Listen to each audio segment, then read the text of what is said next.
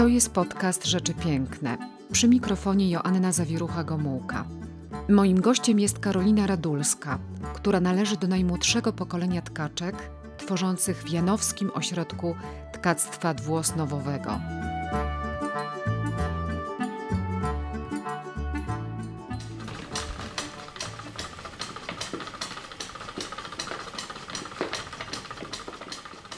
Dzień dobry, Karolino. Dzień dobry. Dziękujemy za zaproszenie do Twojego domu w Popiołówce i do Izby Tkactwa Dwuosnowowego w Janowie. To ogromny zaszczyt gościć na Podlasiu w stolicy tkaniny dwuosnowowej. Bardzo się cieszę, że do mnie dotarliście i że chcecie odkrywać e, tajemnice tkaniny dwuosnowowej właśnie ze mną. Czy pamiętasz, kiedy pierwszy raz usiadłaś do krosna? Czy, jak przypomnę sobie, to krosno zawsze mi towarzyszyło, ale tak, tak naprawdę pierwszy raz usiadłam do krosna, kiedy uczyłam się tkać u, u teściowej. Tak jakby to były moje początki. Twoja babcia Aurelia Majewska była bardzo utalentowaną tkaczką, która współpracowała z profesor Eleonorą Plutyńską. Czy zachowały się tkaniny twojej babci? Czy rodzina jest w ich posiadaniu? Tak, my mamy tkaniny babci, ja mam u siebie w domu bab tkaniny babci. U mnie w rodzinnym domu też zostały te tkaniny, a także u y, córki mojej babci też są te tkaniny. No i oczywiście w tych muzeach, do których one zostały zakupione, tak? Które tkaniny babci zapadły ci szczególnie w pamięć? Tak naprawdę największe wrażenie zrobiło na mnie tkaniny z cyklu Religie Świata, ponieważ moja babcia przez około 50 lat współpracowała z Barbarą Hulanicką. No i pani Barbara jakby projektowała te tkaniny, a moja babcia jej wykonywała te tkaniny przez te lata. No i właśnie te religie świata to są takie, to jest cykl dywanów, takich dużych dywanów, bo to jest 150 na 2,5 metra albo nawet 3 metry długości. I są takie dosyć wyjątkowe i bardzo zapadają w pamięć. No. Co myślałaś, patrząc na babcię pochyloną nad krosnem? Znaczy, powiem szczerze, że widok babci przy krosnie był dla mnie taki naturalny, tak? Bo y, przez całe moje życie, od, odkąd pamiętam, to babcia jakby siedziała przy tym krośnie, bo to była jej też jej praca, tak? Więc dla mnie to było naturalne, że babcia wstaje rano, je śniadanie i idzie do swojego warsztatu, żeby tam y, tkać, tak? Więc to nie wiem, nie, nie było to dla mnie takie wyjątkowe, tak? I też byłam dosyć małą dziewczynką i nie zastanawiałam się nad tym aż tak bardzo, tak? Żeby, żeby to analizować, tą, tą, tą jej pracę nad tym, przy tym krośnie. Kiedy podjęłaś świadomą decyzję, że będziesz kontynuować tradycję rodzinną? Mm, jak miałam 27 lat, to wtedy jakby doszłam do wniosku, że chciałabym spróbować y, robić tą tkaninę dwuosnowową. No i zobaczyć, czy, czy to mi się spodoba i czy będę to, czy to pokocham i czy będę to dalej robić. A jaki wzór miała Twoja pierwsza tkanina, którą wykonałaś samodzielnie? Moja pierwsza, pierwsza tkanina, która nie wyszła od razu, mówię za dobrze, to to były trójkąty i kwadraty. Czyli I, motyw geometryczny. Tak. To był mój pierwszy dzień pracy, nie wyszło to za, za dobrze, e, a na drugi dzień e, po prostu jakby zaczęłam od nowa, czyli zaczęłam zupełnie nową tkaninę i to były, było drzewo, wierzba z jelonkami pod, pod tą wierzbą. No i z tej tkaniny byłam już bardzo zadowolona. W sensie było dobrze, tak, dobrze całkiem wyszło. Powiedziałaś kiedyś, że wzory do tkanin mogą się przyśnić. Czy tobie się kiedyś przyśniły? Właśnie to jest trochę tak, że czasem się jak tak mocno namyśli o tym wzorze, co się chce zrobić, to właśnie fajnie jest, jak to się śni, bo, bo to tak trochę jest, tak? Jak się o czymś dużo myśli, to czasem to się przyśni. No i właśnie czasem jest tak z wzorami, które powstają na tkaninie, że się tak jakby widzi tą tkaninę we śnie, a później to się próbuje przenieść mm, na tkaninę już na krośnie. Z jakiego surowca wykonuje się tkaniny dwuosnowowe? Tradycyjne tkaniny dwuosnowowe wykonuje się z owczej wełny. A gdzie pozyskuje, pozyskujecie y, to runo owcze, y, z którego później przędziecie nici? Tak naprawdę my teraz y, rzadko przędziemy. Mhm. Najczęściej korzystamy już z przędzionej nici, tak? No i prawdę mówiąc, to mm, kupujemy ją u górali. Aha, ale u naszych górali, tak, polskich naszych górali. Polskich górali. Y, jakich barwników używacie dzisiaj do farbowania wełny? Najczęściej używamy barwników syntetycznych, takich mm, stworzonych do, bar do barwienia wełny. Czyli jest to sztuczny barwnik. Mhm. A od czego zaczyna się praca nad tkaniną dwuosnowową? Chodzi mi tutaj o cały ten proces wstępny, jeśli mogłabyś nam go przybliżyć. Tak, tak tradycyjnie, tak tradycyjnie to powinno się zacząć od tego, że pozyskuje się runo owcze z owieczki, później się je pierze, później się je grępluje, czyli rozczesuje na gręplarce. Z tego się robi kądziel i z kądzieli się skręca nitkę na kołowrotku. Później tą nitkę się wywija w motki, z motków się wywija w kłębki, a z kłębków się już snuje osnowę. I jak się już przygotuje tą osnowę, to zakłada się ją na krosno. Yy, przygotowuje się krosno, czyli zaradza się krosno, jak się u nas mówi. No i się zaczyna tkać. A co to znaczy zaradza się krosno? To znaczy właśnie cały ten proces, który trzeba wykonać mm, przy nałożeniu nitek osnowy, żeby powstała ta, y, jakby ten budulec tkaniny, tak? czyli ta osnowa, czyli to, co buduje tkaninę oprócz wątka. Czyli trzeba przeciągnąć nitkę przez odpowiednią nicielnicę, później przeciągnąć te nitki przez płochę, podwiązać odpowiednio do tego wałka przedniego, czyli nawoju. To tak to wygląda. Jak długo trwa osnucie krosna? Samo snucie, czyli przygotowanie tych nitek do tkania, to zajmuje, jeśli robimy na przykład duży dywan, czyli ten 150 cm szerokości, to zajmuje około dwóch godzin. Ale później, jeśli już mam już nawinięte te nitki na ten wałek i zaczynam je narzucać w nicielnicę, a później w płochę, to czasem ten proces zajmuje nawet do trzech dni. I to nie jest tak, że ja tam siedzę przy tym krośnie tylko na przykład godzinę, ale to jest tak, że ja muszę tam spędzić od na przykład 5 godzin, 6 godzin i to zajmuje jakby prawie cały dzień pracy, czyli ogólnie cały proces wychodzi mi 3 dni. A czy można to wykonać samodzielnie, czy tutaj nieodzowna jest współpraca kilku osób? No nie da się jakby osnąć krosna samodzielnie, ponieważ żeby nakręcić dobrze tą osnowę na, na krosno, na wałek, to musi być przynajmniej dwie osoby, które, które to wykonują, czyli jedna, która nakręca, a druga, która trzyma mocno tą osnowę i ją jakby porządnie na, naciąga, tak żeby ta osnowa była równa i dobrze naciągnięta, no bo od tego zależy to, jak czy dywan wyjdzie. I musi być porządek w tych niciach, prawda? Tak, tak. Musi być porządek. Nie może być żadnych błędów. Tak, tak samo jak na, właśnie narzucamy w tą nicielnicę, to tam musimy zachować porządek. I tak samo w płosie musimy zachować porządek. No bo jeśli zrobimy jakiś błąd, to to wszystko będzie widać na, na tkaninie. Ile czasu zajmuje Ci zrobienie średnich wymiarów tkaniny? Powiedzmy 80 centymetrów na, na, na, na przykład na 200. 80 na 200 to jest takie mniej więcej pół dywanu my to liczymy, mm -hmm. tak? Czyli mniej więcej no, minimum dwa tygodnie.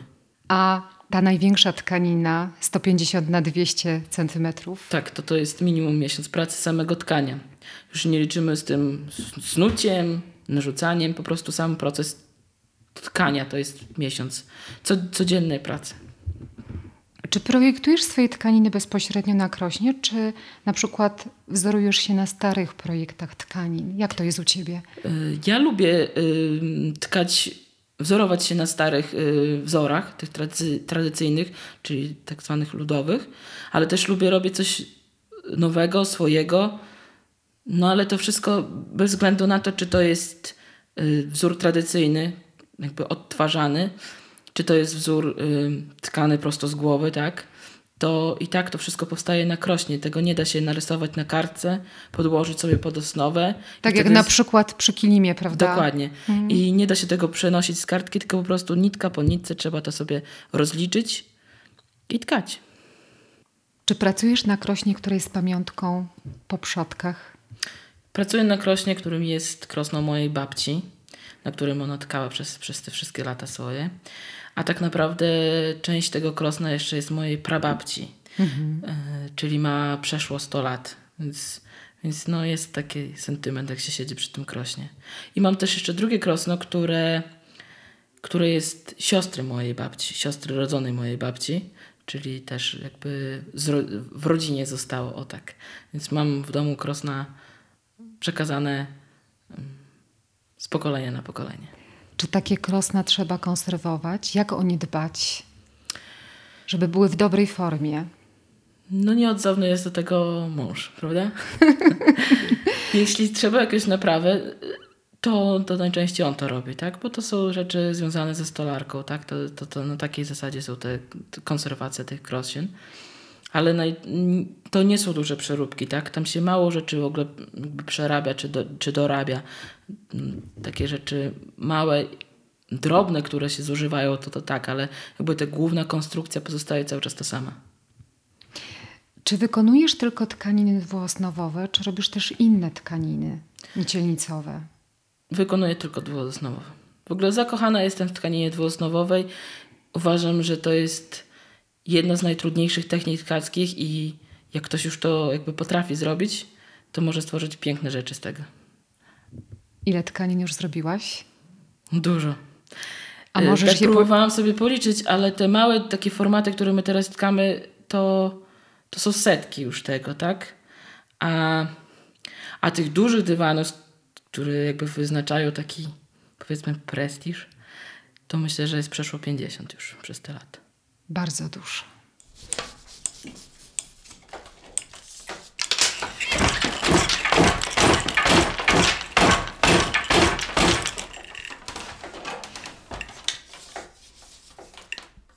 Sięgnijmy do historii. Jaką rolę odegrała polska artystka plastyk, profesor Eleonora Plutyńska, która w pierwszej połowie XX wieku dotarła do Janowa i odkryła na tych terenach nieznaną sobie dotychczas technikę dwuosnowową? No przede wszystkim z tego, co się dowiedziałam, to pokazała tkaczom, że mogą zacząć tkać coś z głowy, a nie powielać wzory, które już wcześniej wykonywane były na tkaninie dwuosnowowej. Czyli tkać takie wzory wyobrażone przez siebie. No i też miała duży wpływ na, na zastosowanie nici odpowiedniej, czyli żeby zrezygnować z nitki takiej dwuskrętnej, a zacząć tkać taką nitką nierówno przędzioną, żeby struktura tej tkaniny się zmieniła. No i też zachęcała do powrotu do naturalnego barwienia.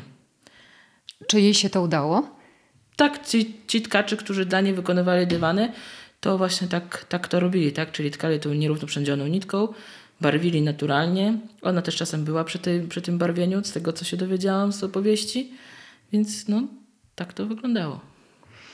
Jak się dowiedziałam, znakiem firmowym janowskiej y, tkaniny dwuosnowowej jest motyw zwierza. Jakie są inne charakterystyczne motywy? Powiem szczerze, że y, mi się wydaje, że ta tkanina dwuosnowowa, która przetrwała tak naprawdę w Janowie, to, to wszystko, co się pojawia na tkaninie dwuosnowowej, to jest charakterystyczne dla Janowa, prawda? Bo jeśli to jest tylko tak naprawdę tutaj wytwarzane, no to, no to każdy motyw jest janowski, prawda? Tak mi się wydaje. Pojawia się dużo motywów roślinnych, pojawia się dużo motywów już takich w, wziętych z życia codziennego, z regionalnych, y, okolicznych, y, na przykład jakichś świąt. Różne rzeczy się pojawiają. No- Opowiedz nam trochę o No tym. tak, no tak, no bo my jakby możemy podzielić tkaninę na, na trzy grupy tak naprawdę. Tak dzielimy tak naprawdę tkaninę. Czyli na tą tradycyjną, które te, te wzory, które pojawiają się na tkaninie dwuosnowowej tradycyjnej, to też najczęściej są związane z roślinnością. Nawet nazwy mają takie rośliny, na przykład gałązka winorośli albo kwiat dużej głowy. Mm, No i później na przykład mamy te tkaniny yy, właśnie, które powstały przy współpracy z profesorą Norą Plutyńską. Czyli te takie najbardziej charakterystyczne to są zwierza. Mm, Raj drzewo to jest taki motyw, który też się pojawia pojawił w tamtym czasie. No i te ostatnie tkaniny, ten trzeci rodzaj tkaniny, to są właśnie opowiadania, na których pojawia się to, co tkaczkę otacza. Czyli załóżmy, chcę wytkać las, no to tkam drzewa, tkam jelenie, tkam króliki, zające, no wszystko, co w tym lesie mogę znaleźć, tak, jakieś grzyby. Albo, nie wiem, tkam obchody Bożego Narodzenia, no to tkam kolędników, tkam choinki. no wszystko to, co można jakby opowiedzieć tym dywanem, żeby przedstawić dany temat. Masz to szczęście, że współpracujesz z tkaczkami, które tkały po 40-50 lat. Co od nich dostałaś? Jak to, jak to czujesz teraz po latach? Ja, ja nazywam panie moimi paniami, moimi tkaczkami. Mm, mimo, że dzieli nas duża różnica wieku, to, to ja się czuję dobrze z nimi. To, tak trochę powiedzmy jak rodzina, tak? One e, jakby no wspierają mnie, tak? Pomagają mi na przykład czasami jak czegoś nie wiem, tak? Albo y, nawet jak szukałam powiedzmy nazwy jakiejś używanej u nas dawniej, tak? No to to mi podpowiadały, jak to się kiedyś mówiło, albo jak się robiło, coś na takim zasadzie, tak? Ale ogólnie czuję od nich wsparcie, tak? No ale nie powiem też, że jak mamy przykład konkurs, to, to też konkurujemy ze, ze sobą, tak? No i ta konkurencja i, i wygrywanie konkursów, czyli pokonywanie pań, które mają 50 lat doświadczenia, no to daje taką dużą satysfakcję. Ale ogólnie to jest mi dobrze z nimi. Ile w tej chwili jest tkaczek, które kontynuują tradycję tkacką na Podlasiu? Obecnie jest 14 tkaczek, które właśnie to kontynuuje, z czego większość właśnie w gminie Janów. Która z pań jest jedną z najbardziej utytułowanych tkaczek? No, większość jest utytułowanych, prawda? Więc y, najważniejszą nagrodą, jaką się otrzymuje dla twórcy ludowego, to jest i, nagroda imienia Oskara Kolberga, tak? Dlatego tą nagrodą na przykład została uhonorowana moja te, te, teściowa, Danuta Radulska, pani Teresa Pryzmont, pani Alicja Kochanowska. Moja babcia też tą nagrodę miała, tak? To, to właśnie to główne uhonorowanie, tak? Twórcy ludowego. Pracujesz teraz w Izbie Tkactwa Dwuosnowowego w Janowie. Chciałabym, żebyś powiedziała nam, czym się konkretnie tam zajmujesz. Odwiedzając Izbę Tkactwa, można poznać historię, którą ja opowiadam, w sensie, że poznać historię tkaniny dwuosnowowej. Można zobaczyć cały proces tkacki, jak to wszystko powstaje od samego początku do, do, do tkaniny już gotowej. Więc ja prowadzę warsztaty, zapoznaję z historią tkactwa. Prowadzę warsztaty też dla dzieci, żeby pokochały tkaninę. No, tak to wygląda. A czy młodzież jest zainteresowana nauką tkactwa? Jak to teraz jest? Powiem szczerze, że do tkaniny dwuosnowowej chyba trzeba dorosnąć i, ta, i, i, i młodzież to powiem szczerze tak nie bardzo jest zainteresowana. Bardziej może dzieci, tak? Dzieci się bardziej tym interesują. Ale tak jak mówię, no do tego trzeba dorosnąć, więc to już musi być taka świadoma decyzja, bez względu na to, czy masz 18, czy 20, czy 30, czy 50 lat, to musisz mieć już świadomość tego, że to jest tak trudne i wymaga dużo cierpliwości. I zaangażowania. I zaangażowania, że no, trzeba sobie się zdawać sprawę, na co się decydujesz. W tym roku organizujecie Janowskie Święto Tkactwa i Tradycji. Co będzie jego atrakcją? Przede wszystkim na tym święcie y, zrobimy podsumowanie 29 konkursu na tkaninę dwuosnowową. Oprócz tego jeszcze będą warsztaty ginących zawodów Podlasia. Na przykład y, warsztat garncarski, warsztat kowalski, łyżkarski, zabawkarski, krajka będzie. No wszystkie te zawody, które łączą nas tutaj szlak rękodzieła ludowego Podlasia. Yy, oprócz tego jeszcze planujemy potańcówkę z zespołem, znaczy z kapelą. Będzie fajnie.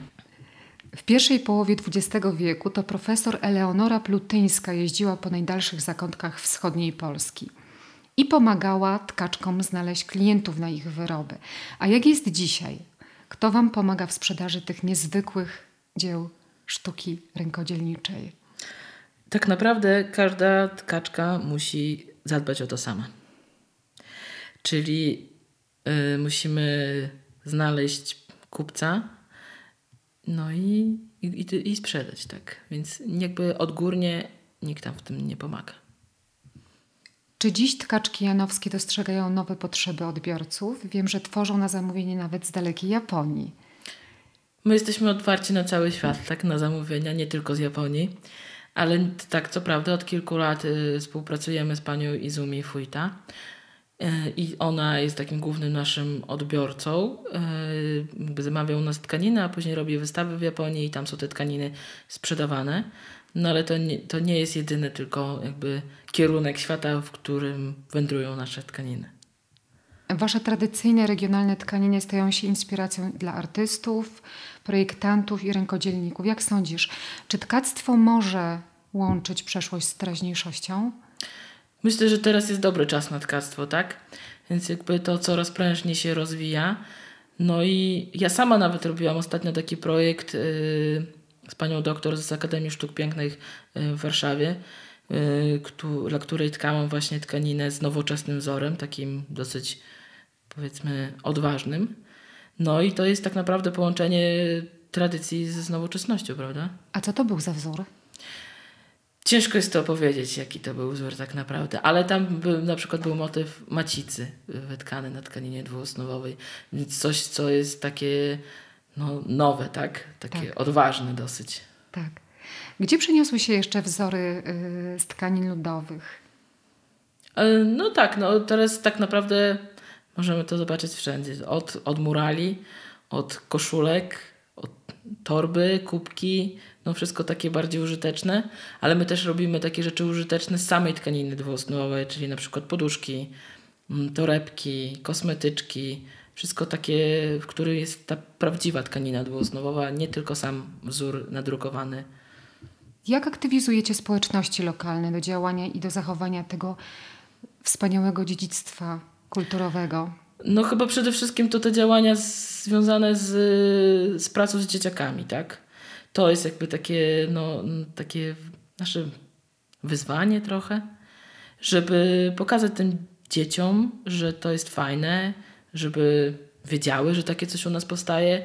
W ogóle jest y, fajne czasami miny dzieciaków, jak się mówi, że to tylko u nas jest, że ludzie z całego świata przyjeżdżają, żeby to zobaczyć. I, i ta mina wtedy takiego zaskoczenia jest po prostu świetna, bo bo u nas to cały czas jest, tak? Ta tkanina jest w domach. Może nie u wszystkich już teraz i nie tak jak kiedyś było, że można było wejść i zobaczyć zasłaną kanapę czy łóżko, ale gdzieś tam u każdego to tam jeszcze gdzieś jest ta tkanina dwuosnowowa.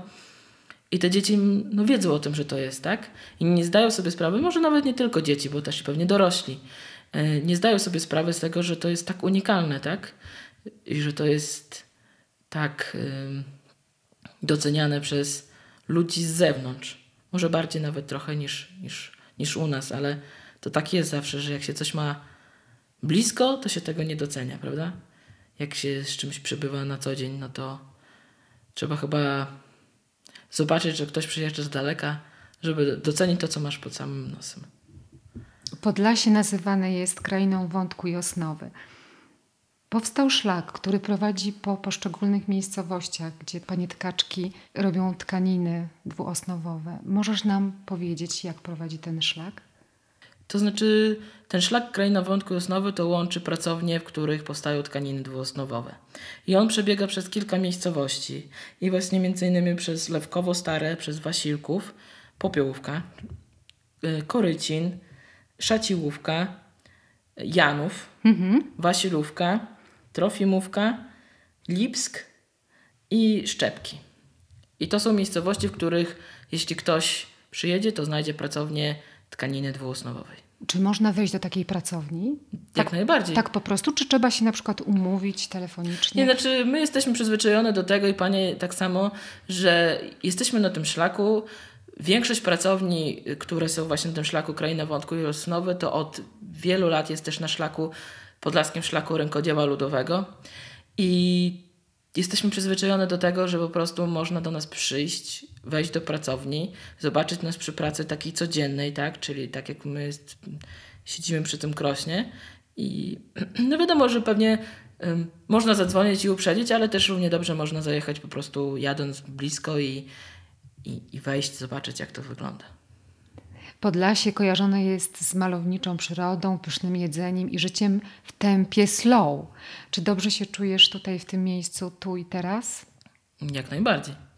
Ja się czuję szczęśliwa tutaj w tym miejscu, gdzie jestem, tu gdzie mieszkam, tu gdzie pracuję, więc Dla mnie to jest naturalne. Ile czasu poświęcasz na swoje tkaniny? Dużo czasu poświęcam na, na tkaniny, ponieważ mogę robić coś bardzo fajnego, czyli łączyć swoją pasję z pracą zawodową. No i, i to mi sprawia to, że, że, że mam czas na tkanie, tak? Jakby pokazując, pokazując ludziom tkaninę dwuosnowową, mogę tkać. A czy da się przyspieszyć proces tkania? Nie da się przyspieszyć procesu tkania. Jest długi. Jest bardzo długi. Tak naprawdę wykonanie dywanu dużego, czyli takiego tego standardowego 150 na 2, tak jak już wspominałam, to jest miesiąc, tak? No to to jest bardzo długo, tak? Nie da się tego zrobić szybciej. Nawet jeśli byśmy chciały zrobić to szybciej, to jest to niewykonalne fizycznie, bo to tak naprawdę jest praca fizyczna i umysłowa, no bo jakby jedną częścią jest to, że wymyślam sobie wzór i przenoszę go na tkaninę i muszę go tam rozliczyć, a drugą częścią jest to, że ja muszę porządnie nogami wycisnąć pedały czy ponoża, żeby rozdzielić tą, yy, rozdzielić nicielnicę, a później na przykład rękami porządnie do, dostukać tą, ten wątek, tak? Więc to jest yy, na dużym krośnie jak się tka, jak się tka ten duży dywan, no to wtedy tak naprawdę się zauważa, ile to pracy wymaga i jakiej to siły wymaga, jak, jak, jak to jest ciężko też fizycznie praca. W jakich warunkach lubisz pracować? Tak naprawdę pewnie jak każda tkaczka. My mamy swoją pracownię, swoje miejsce, w którym jesteśmy tak naprawdę same, tak? Same z tkaniną, z myślami, z nitkami. I jest z reguły cisza. Czasem jest też włączone radio, ale niekoniecznie. No i tak to wygląda. Pochylasz się nad krosnem, nad nitkami i myślisz tylko o tym. Czy czerpiesz motywy z natury? Jeśli tak, to które? No jak najbardziej, jeśli tkam takie, tak jak już wspominałam, dywany opowiadania, no to tam jak najbardziej pojawia się, pojawia się przyroda, tak? No, rośliny, ym, zwierzęta. Na przykład dobrym przykładem było taki, yy, kilka lat temu tkałam Wyspę Szetlandzką.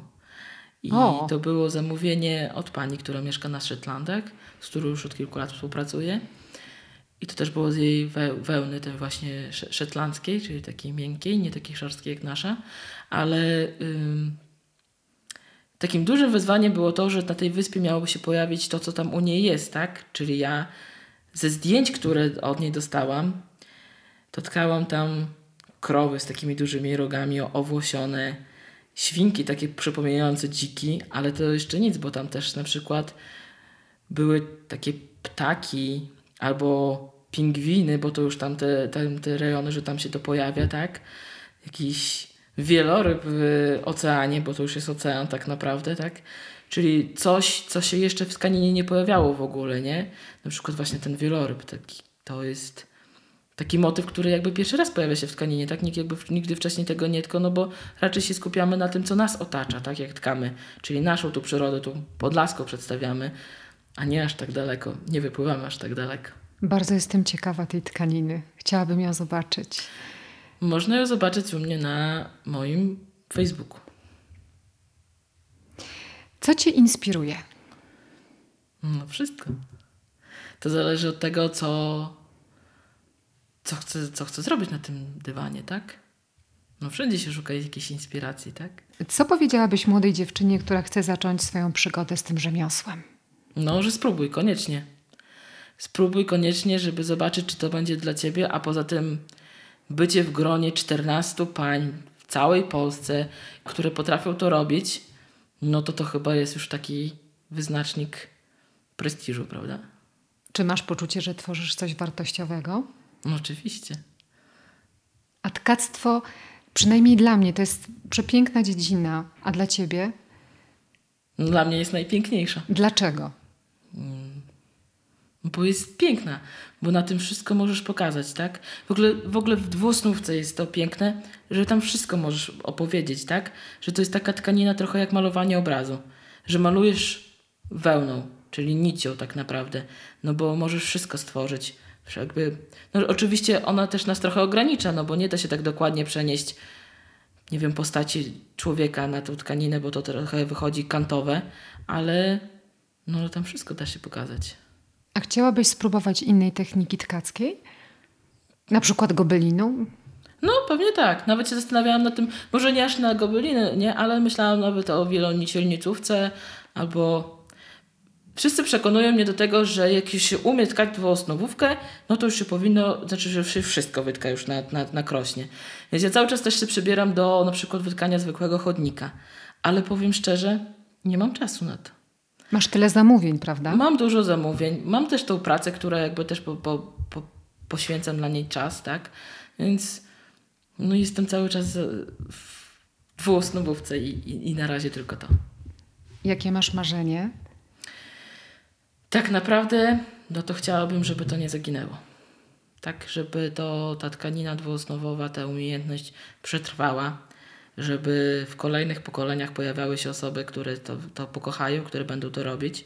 No ale też do tego nie ukrywajmy, jest potrzebny ten popyt, tak? Żeby ludzie, żeby ludzie chcieli to mieć, tak? Żeby chcieli to, nie wiem, kupić, tak? No bo, bo to też jest taki wyznacznik, że mm, ludzie się teraz na przykład zaczynają tego uczyć tkania, no bo jest teraz to też modne, tak? I no i to jest jakby takie najważniejsze. A poza tym to chciałabym mieć dużo siły, żeby jeszcze wytkać dużo dywanów. I chciałabym kiedyś opowiadać tak jak panie, z którymi mam możliwość rozmawiać, które już nie tkają, ale jak się z nimi rozmawia o tkaninie dwuosnowowej, to zawsze widać taki błysk wokół. Barwne opowieści. Taką miłość do tego, tak? Więc mm, jeśli bym już nie miała siły tego robić, to chciałabym chociaż o tym ładnie opowiadać i, i przyjść jak moja babcia i powiedzieć do kogoś, popatrz jak to wygląda, to trzeba wypróć, musisz to poprawić, bo to trzeba zrobić trochę lepiej. Karolino, dziękujemy Ci za to spotkanie, za podzielenie się swoją pasją do tej wyjątkowej, absolutnie wyjątkowej y, sztuki rękodzielniczej. A naszych słuchaczy zapraszamy do Janowa, do Izby Tkactwa Dwuosnowowego, gdzie będziecie mogli zobaczyć najpiękniejsze, wybrane tkaniny dwuosnowowe. Dziękujemy Ci bardzo. Dziękuję bardzo.